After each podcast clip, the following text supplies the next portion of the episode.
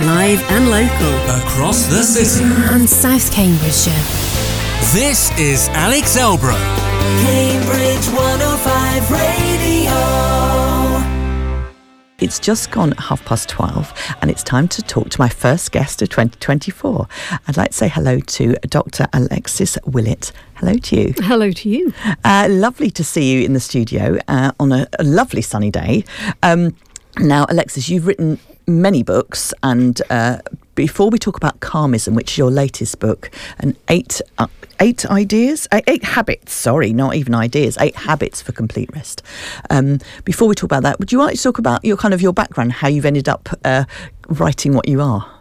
Yeah, so I started off, I guess it goes back to when I did my PhD in, it was the area of biomedical science and it was all very interesting. But I think I decided that perhaps research, a research career wasn't for me and I'd like to take what people are finding in research, take the science and actually see what people can do on a day to day basis with it. You know, how can we apply what we know to our own lives and what do we know and what actually don't we know and where are the gaps and make it a bit more useful for everyday living.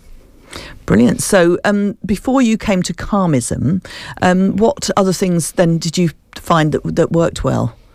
Well, other other books I've written about. Um, one was a very interesting one was really thinking about the brain and how much we really need because I think a lot of people talk about how amazing the brain is, which of course it is, but we know there are people who don't perhaps have a full complement of brain um, up there. So you know, can we live perfectly fine without it? And it was a real exploration of that. It was very, very interesting. And another book I wrote about was thinking about everything we drink and what it does to us. So everything from water and coffee and juices and alcohol, and thinking about what does the science say? What don't we know? What a lot of claims that are made and what it might be doing to us, healthy or otherwise. No, no. I mean, we could explore those at another time because that's a very interesting one, especially for January, where lots of people uh, start doing dry January or whatever and trying different things. I interestingly uh, her, well, I thought it was interesting. I've just realised it may not be. Um, somebody had posted that how they'd stopped drinking Red Bull and they were, you know, really healthy and they were drinking four smoothies a day. And I was thinking, well, that sort of is good, but amount of sugar that's probably in that. And they were saying what they put in them all, and I was thinking, oh, maybe a little bit of water in between might be good. So it is interesting how uh, to take this uh, what's claimed and what's real and and kind of put put it out there for us poor people that are trying to work out what's the best thing. Yeah. I think that's it. I think there's so much information out there. Sometimes we people say, "Oh, we need more information," but actually, I think we're bombarded with information. It's actually seeing the wood for the trees, p- really picking through what is the quality evidence, where are the gaps, where people are making claims, where there's no real foundation. And especially when nowadays you have the proliferation of social media, which, you know, can be a great thing. It could be really good for spreading information, but actually sometimes it can be a bit of a negative thing because people are making a lot of claims with not really much to back them up.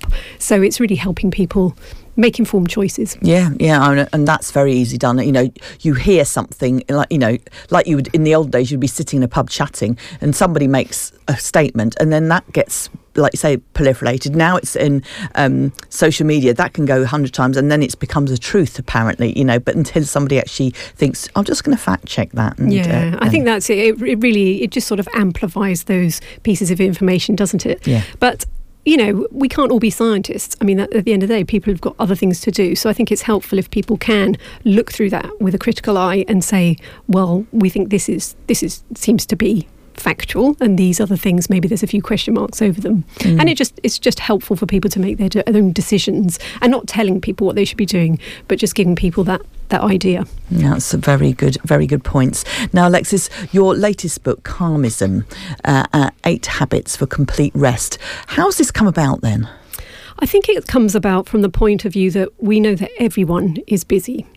A lot of people are overwhelmed. Life is full on, isn't it? You know, it's sort of 24 7.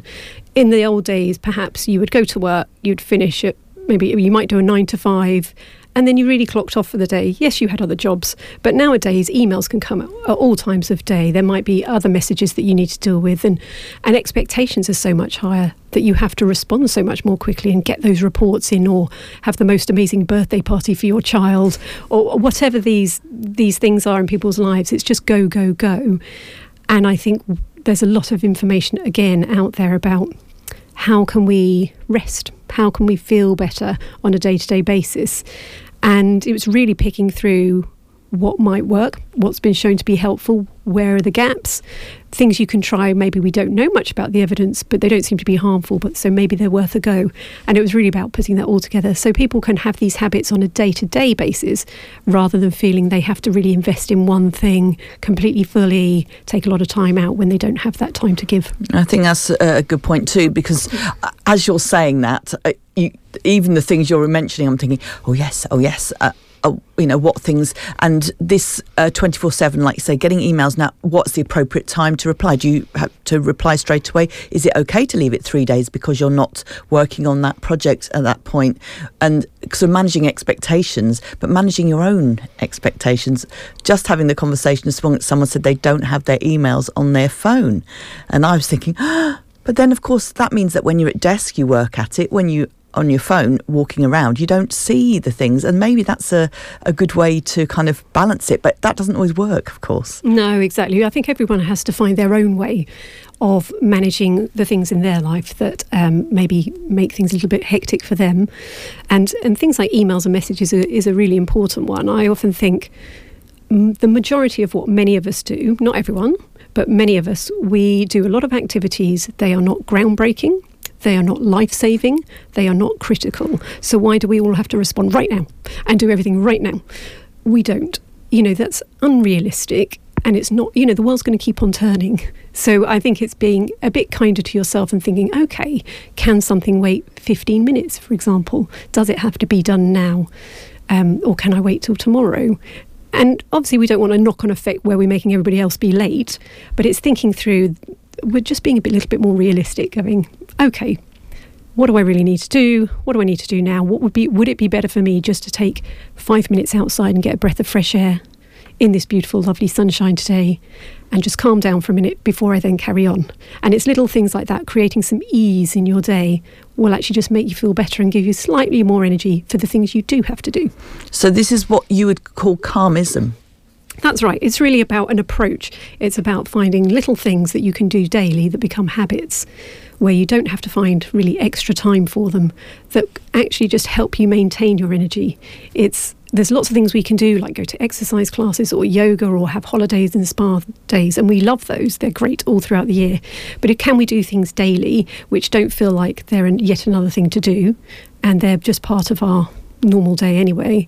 And a good example I was talking about the other day was cold showers. Now, I'm not suggesting everyone does cold showers, especially when it's freezing outside, but perhaps when you've got a day when you're you need more energy or you're feeling really sluggish or you've got a lot on, if you're having a shower anyway, for the last five, ten seconds, could you turn it down to cold just before you get out? And that is very, very energizing for a lot of people. It's not very fun at the time, but afterwards you feel very tingly and raring to go. And that has not taken any extra time. And we all we all spend time in the bathroom every day. You know, why not take an extra minute just to take some slow breaths and a stretch? It's little, very tiny things that we can do that just make us feel just a little bit better. And if you feel a little bit better, you may have a little bit more energy and motivation to do something else that helps you. Yeah, no, that, I, I really like that idea because all these big grand news resolutions or I'm going to do this and I'm going to do that they can then you, you can fall by the wayside of them because they're not always um, you know manageable in, mm. over time but if you can do that I like the idea of you're doing that anyway so let's let's do that at the same time now is there the kind of as a scientist now I'm going to ask you how is there much proof for the cold water showers? Because again, it's, it's it, it sort of blew up last year or the year before, especially since pandemic. I think when people were looking for different place to swim. Mm.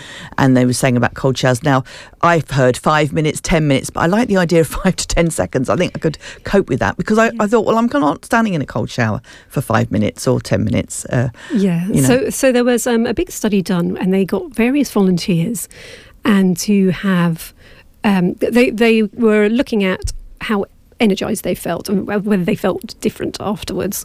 And they got them to take different lengths of cold showers. And Uh, and they weren't very long. They were sort of 15 seconds, 30 seconds, a minute, a minute and a half. And they found, I think, over about 15 to 30 seconds, there wasn't really any difference. You didn't feel that much extra benefit, but everyone felt benefit from doing it. So my point is sort of reducing that, saying, well, maybe we haven't got 30 seconds or we can't bear it for 30 seconds. But if you can do 10 seconds, that's better than nothing. Yeah. And all the little habits are, they're better than nothing. And over time, they would build up to feeling just a bit better.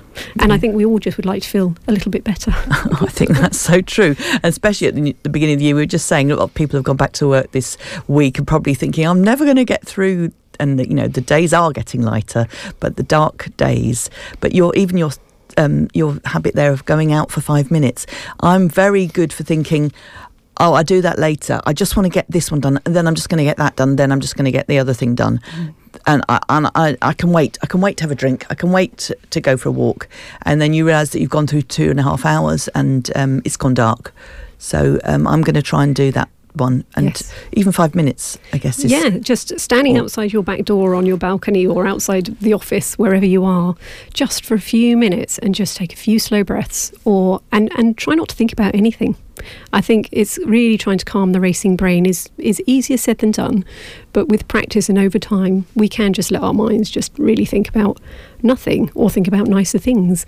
And you know, if you can just stand outside and I always think just look up at the sky. There's if you have no it's nice to look at greenery, but if there's no greenery around you, you've always got the sky. Yeah, so And, look uh, up. just look up Yeah. and, and just wonder who else is looking up at the same time, wherever in the world, which I always think is a nice thought. Oh, that's lovely. Well, thank you very much for that. That's a great uh, start. So it's D- Dr. Alexis Willett and Calmism, and you're, you've kindly agreed to come in, kind of probably next month, uh, w- once a month, and we just go through a couple of these um, habits, and then we can discuss how we've done for the habit for the this month. So I can, uh, I'll, I'll, I'll report back on my cold showers. thank you very much. Thank you. Cambridge 105 Radio.